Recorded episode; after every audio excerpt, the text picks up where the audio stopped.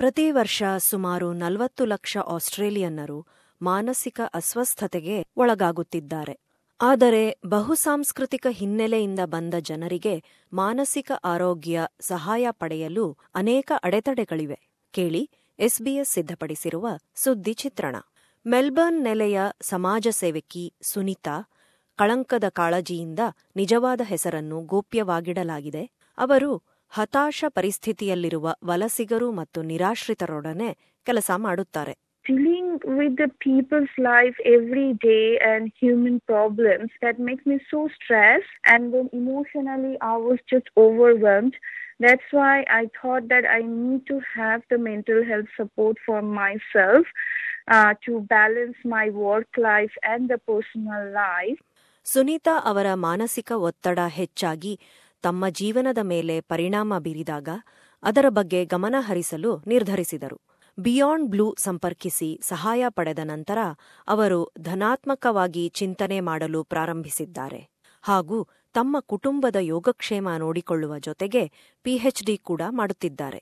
There's too many things on the plate. So that's why i didn't, didn't expect that somebody give me the solution. I expect some positive vibes some positive opinions from positive advice from the counselor. Um then i just went to beyond blue. And then if you just follow the strategy if you just follow the advice then definitely you can handle you can manage your different life aspects ಮಾನಸಿಕ ಅನಾರೋಗ್ಯದಿಂದ ಬಳಲುತ್ತಿರುವವರಲ್ಲಿ ಸುನೀತಾ ಒಬ್ಬರೇ ಅಲ್ಲ. ಪ್ರತಿ ವರ್ಷ ಆಸ್ಟ್ರೇಲಿಯಾದಲ್ಲಿ ಐದು ಜನರಲ್ಲಿ ಒಬ್ಬರು ಮಾನಸಿಕ ಅಸ್ವಸ್ಥತೆಗೆ ಒಳಗಾಗುತ್ತಿದ್ದಾರೆ. ಅತಿ ಸರ್ವೇ ಸಾಮಾನ್ಯ ಮಾನಸಿಕ ಅಸ್ವಸ್ಥತೆ ಅಂದರೆ ಆತಂಕ, ನಂತರ ಖಿನ್ನತೆ.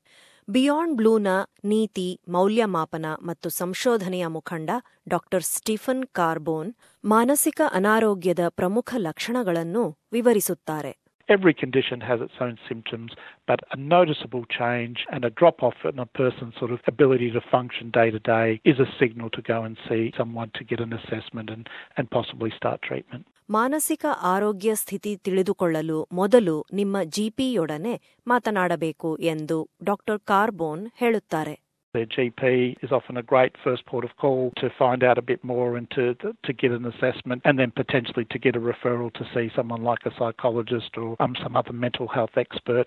ಸಾಂಸ್ಕೃತಿಕವಾಗಿ ಹಾಗೂ ಬಹುಭಾಷಾವಾರು ವೈವಿಧ್ಯಮಯ ಗ್ರಾಹಕರೊಡನೆ ಕೆಲಸ ಮಾಡುವ ಬಿಯಾಂಡ್ ಬ್ಲೂನ ಹೇಫರ್ ಕಾಸಾಮನಿ ಪ್ರಕಾರ ಬಹುಸಾಂಸ್ಕೃತಿಕ ಹಿನ್ನೆಲೆಯ ಜನರಿಗೆ ಗೌಪ್ಯತೆಯೇ ಒಂದು ಮುಖ್ಯ ಕಾಳಜಿ some families would worry about that. They do have a fear of authority, and that probably stems a lot from something that they've experienced overseas back home. If they happen to have a mental health condition, they can fear losing their families.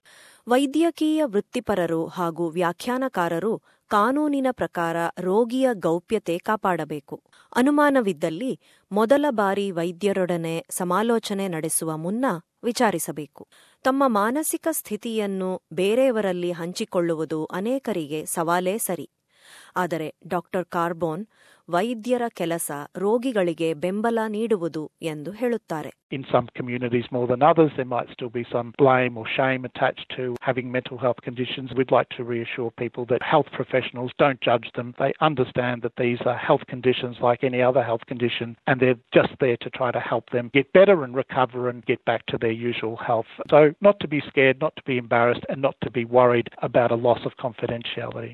ನಿಮ್ಮ ಅವಶ್ಯಕತೆಗೆ ತಕ್ಕಂತೆ ಮಾನಸಿಕ ಆರೋಗ್ಯ ಸಹಾಯ ದೊರೆಯುತ್ತದೆ for Australian citizens and permanent residents, you know, the Medicare system provides for that healthcare that is subsidised, whether that's with a GP or a psychologist. But if a person doesn't necessarily have that status, then they may need to go to some alternative organisation. There's a number of uh, community health centres and organisations, such as, you know, Asylum Seekers Resource Centre, that try to assist, you know, people in the community who have migrated but don't have access to uh, Medicare subsidised services.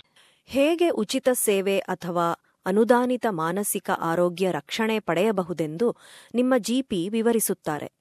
ಮಾನಸಿಕ ಆರೋಗ್ಯ ಯೋಜನೆಯನ್ನೂ ಒದಗಿಸುತ್ತಾರೆ. ಜೊತೆಗೆ ಮನಃಶಾಸ್ತ್ರಜ್ಞ ಅಥವಾ ಸಲಹೆಗಾರರೊಡನೆ ವರ್ಷಕ್ಕೆ ಹತ್ತು ಅನುದಾನಿತ ಸಮಾಲೋಚನೆಗಳನ್ನು ಪಡೆಯಲು ಸಹಾಯ ಮಾಡುತ್ತಾರೆ.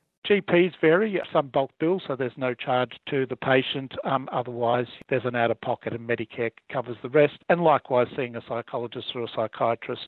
Lifeline Beyond Blue ಅಥವಾ ಮೈಂಡ್ ಸ್ಪಾಟ್ ಕ್ಲಿನಿಕ್ ಮೂಲಕ ಮುಖಾಮುಖಿ ಸಲಹೆ ಬೇಡದಿದ್ದಲ್ಲಿ ಅನಾಮಧೇಯ ಆಯ್ಕೆಗಳು ಲಭ್ಯವಿದೆ There are now a lot of online programs that can be offered for people experiencing depression and anxiety, where people sort of read and learn about depression and anxiety, work through a series of modules or counselling sessions online by themselves, that they might also then have a check in with a, a counsellor once a week over the telephone. ಸಾಕಷ್ಟು ನಿದ್ರೆ ಆರೋಗ್ಯಕರ ಆಹಾರ, ವ್ಯಾಯಾಮ ಹಾಗೂ ವೃತ್ತಿಪರ ಸಲಹೆ ಪಡೆಯುವುದು. ಇವಿಷ್ಟು ಪಾಲಿಸಿದರೆ ಮಾನಸಿಕ ಅಸ್ವಸ್ಥತೆ ನಿರ್ವಹಿಸಲು ಸಾಧ್ಯ ಎನ್ನುತ್ತಾರೆ doctor Carbone. When the depression is persisting, the anxiety is persisting, it's interfering with a person's quality of life, their ability to function and enjoy things. It really is best for them to go and then seek some sort of professional advice, even if that's anonymously over the telephone or through the various websites that offer treatment. Once you make that decision, you're on the path to recovery. ನೀವು ಮಾನಸಿಕ ಆರೋಗ್ಯ ಸಮಸ್ಯೆ ಎದುರಿಸುತ್ತಿದ್ದಲ್ಲಿ beyond blue ಸಹಾಯವಾಣಿ ಒಂದು ಮೂರು ಸೊನ್ನೆ ಸೊನ್ನೆ ಎರಡು ಎರಡು ನಾಲ್ಕು ಆರು ಮೂರು ಆರು ಅಥವಾ ಲೈಫ್ಲೈನ್ ಒಂದು ಮೂರು ಒಂದು ಒಂದು ಒಂದು ನಾಲ್ಕು. ಈ ಸಂಖ್ಯೆಗೆ ಕರೆ ನೀಡಿ. Beyond Blue dot org dot AU ಮತ್ತು Lifeline dot org dot AU web ಕ್ಷೇತ್ರದಲ್ಲಿ ಹೆಚ್ಚಿನ ಮಾಹಿತಿ ಪಡೆಯಬಹುದು. ಭಾಷೆಯ ಸಹಾಯ ಬೇಕಿದ್ದಲ್ಲಿ ಟಿಸ್ನ ಒಂದು ಮೂರು ಒಂದು ನಾಲ್ಕು ಐದು ಸೊನ್ನೆ ಸಂಖ್ಯೆಗೆ ಕರೆ ನೀಡಿ ಯಾವ ಸಂಸ್ಥೆಯನ್ನು ಸಂಪರ್ಕಿಸಬೇಕೆಂದು ತಿಳಿಸಿ.